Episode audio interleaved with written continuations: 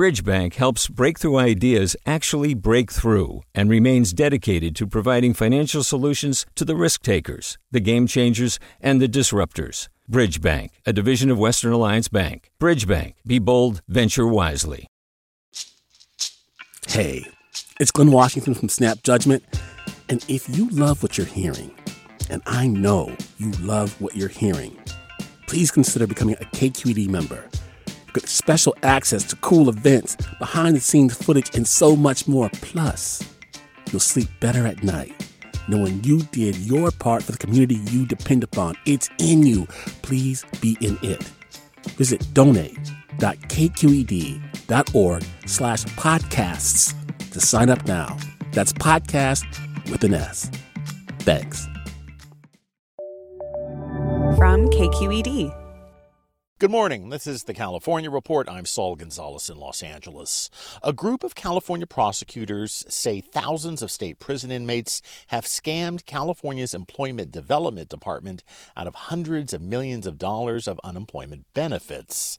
The California Report's Mary Franklin Harvin has more. The unraveling of the statewide unemployment scam started with the contents of one phone call, says San Mateo County District Attorney Steve Wagstaff. Back in July, one of his investigators was listening to recordings of jail calls as part of a case. One comment caught his attention. He heard him talking to a guy on the outside about this scam that they could do to get uh, you know the unemployment benefits out of EDD and how easy it was to do. It turns out that the scope of the fraud went way beyond this one case. Follow up investigations have revealed that 35,000 unemployment claims have been filed under the names of California prisoners, and 20,000 of those have been paid, amounting to more than $140 million in benefits so far. Sacramento County DA Anne Marie Schubert gave details on the logistics behind the fraud at a press conference on Tuesday. There was money sent actually to prisons, paid and sent to inmates in prison there is evidence that true names of inmates and true social security numbers have been used to perpetuate this fraud. There's also evidence that there's been fake names and fake social security numbers. Somebody had the audacity to put their name as poopy britches. Schubert says in some cases the inmates themselves were part of the scam, but in others they could have been victims. With investigations still ongoing, the amount stolen could be up to a billion dollars, she says. According to DA Wagstaff, even when offices made EDD aware of the scam, the agency refused to intervene. We're saying these people are in jail right now receiving benefits, and you need to cut them off. And they said, under our regs, we cannot cut them off. We cannot um, turn off the spigot until you file charges. A big enabling factor behind the fraud is that California doesn't have a system set up to cross reference unemployment applicants' names with California Department of Corrections and Rehabilitation rosters, even though more than half of states today do this already. The state's Department of Corrections and Rehabilitation says it will continue to work with EDD and local DAs to root out these scams. For the California Report, I'm Mary Franklin Harvin. California based ride hail companies Uber and Lyft have negotiated a big contract with the Trump administration to provide transportation services to federal employees. But those who've traditionally provided those services are not happy. KQED's Sam Harnett reports. The federal government has over 5.5 million employees and contractors who collectively spend $200 million a year on ground transportation. That business has traditionally gone to local taxis and public transport. Bhairavi Desai heads the New York City Taxi Workers Alliance. She says the federal government should not be giving business to companies that it's failed to regulate and which don't guarantee employee benefits like minimum wage. That the same players that have allowed the taxi industry and mass transit to slowly collapse are now rewarding these companies with a bigger giveaway than the deregulation that allowed them to come in in the first place and monopolize the sector. The five year federal contract with Uber and Lyft is worth an estimated $810 million. For the California Report, I'm Sam Harnett.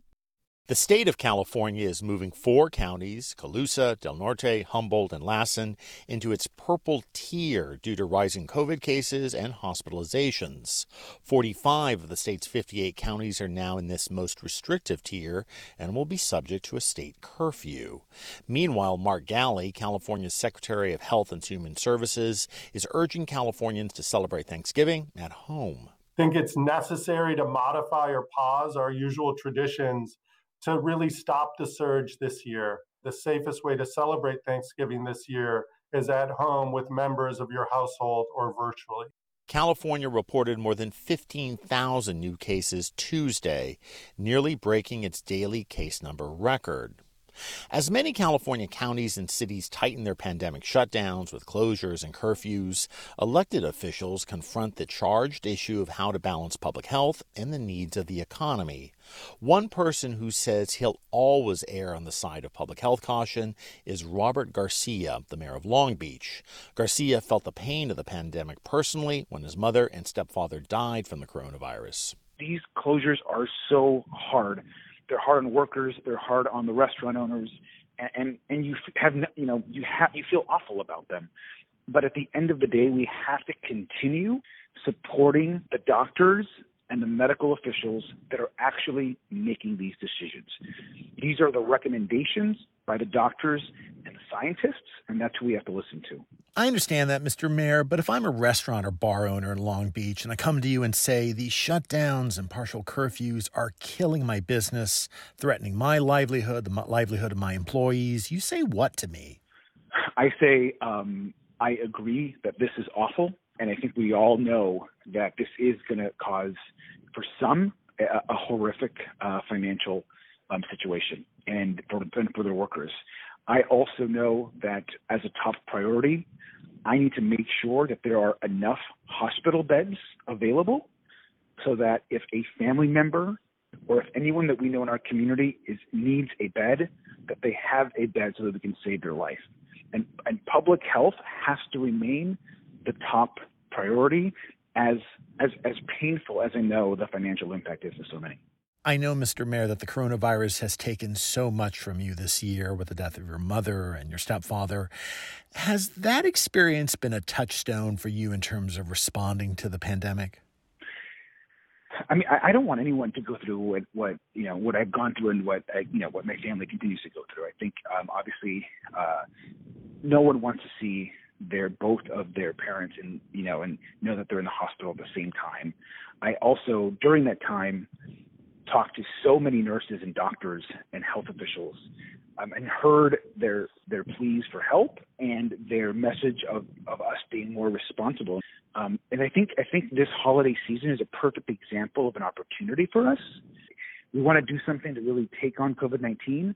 Let's sacrifice this year's holidays and just stay within our family unit at home in a way that's safe. And assuming you're practicing what you're preaching, what are you doing on Thanksgiving, Mr. Mayor? Um, what I'm doing for Thanksgiving this year is me and my husband are uh, cooking just the two of us at home and having a private Thanksgiving, which is hard, um, especially this year when you lose um, your family, but it's also the right thing to do. All right. Robert Garcia, Mayor of Long Beach, thanks for joining us and have a good Thanksgiving. Thank you. You too. Hi, I'm Sasha Khokha, host of the California Report magazine. Every week, we bring you stories about what connects us in the giant, diverse Golden State. Because what happens in California changes the world. I love this place. We were once seen as like the place to be, California.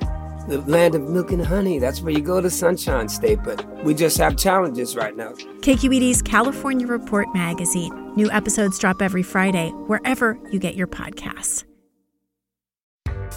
Hi there, I'm Rund Abdelfatah from Throughline. If you're listening to this podcast, you know that KQED produces exceptional storytelling that keeps you informed, inspired, and entertained.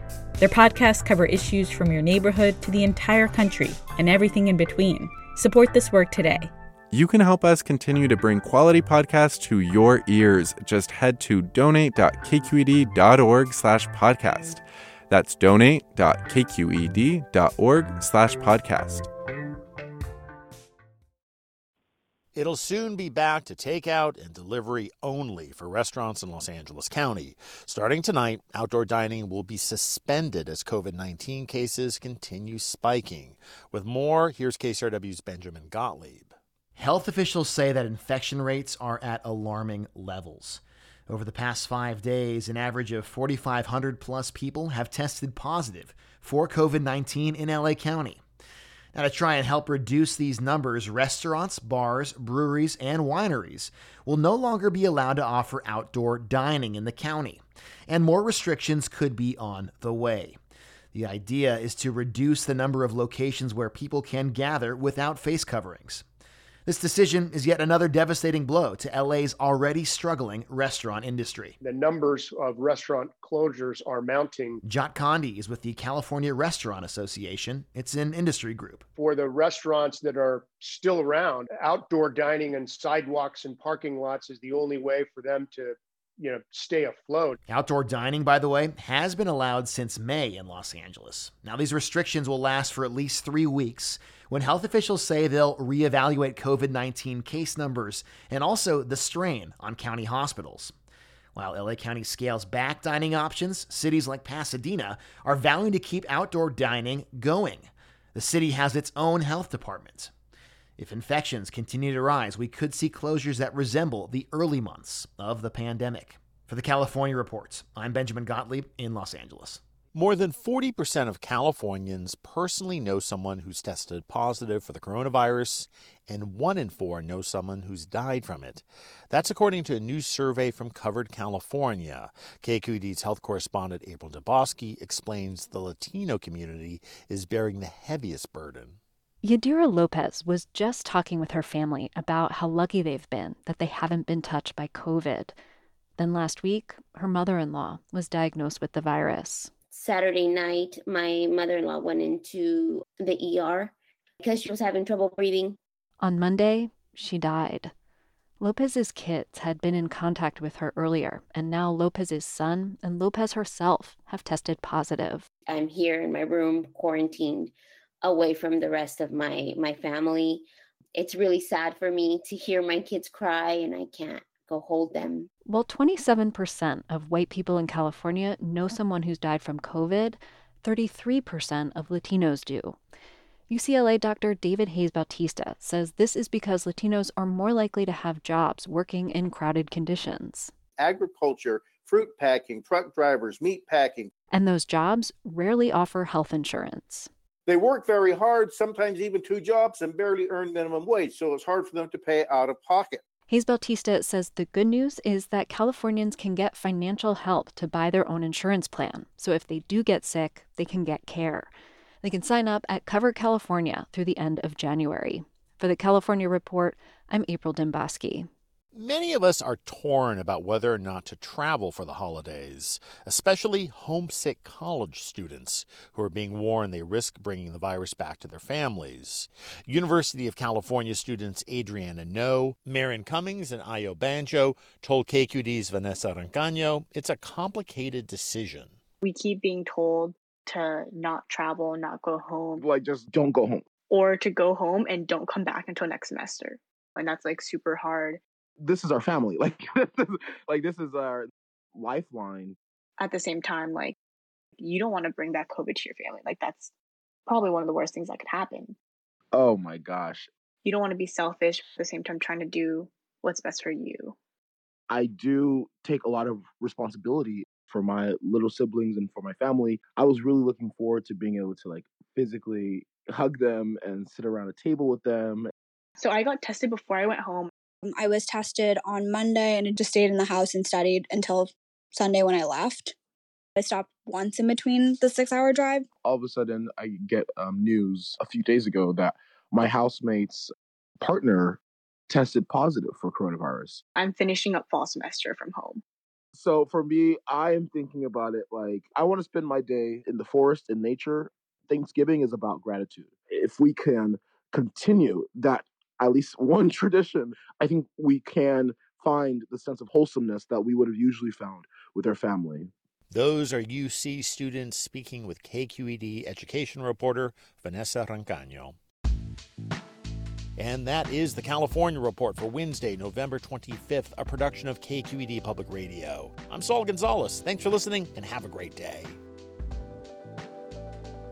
Support for the California Report comes from Water Heaters Only, specializing in the repair and replacement of water heaters since 1968. Licensed and insured, open 24 hours a day every day. Learn more at waterheatersonly.com. Eric and Wendy Schmidt whose philanthropy includes Schmidt Futures, focused on finding exceptional people and helping them do more for others together, on the web at schmidtfutures.com. And Hint, fruit infused water in over 25 flavors like watermelon, pineapple, and blackberry. No sweeteners, no calories, in stores or delivered from drinkhint.com. Hey, it's Avery Trufelman, host of Articles of Interest. And I've got to say, I've been a fan of KQED ever since I was a little kid and I would come out to San Francisco to visit my grandma. It was just what we'd always turn on every time we got in the car, every time we were making dinner and turning on the radio. It was always KQED.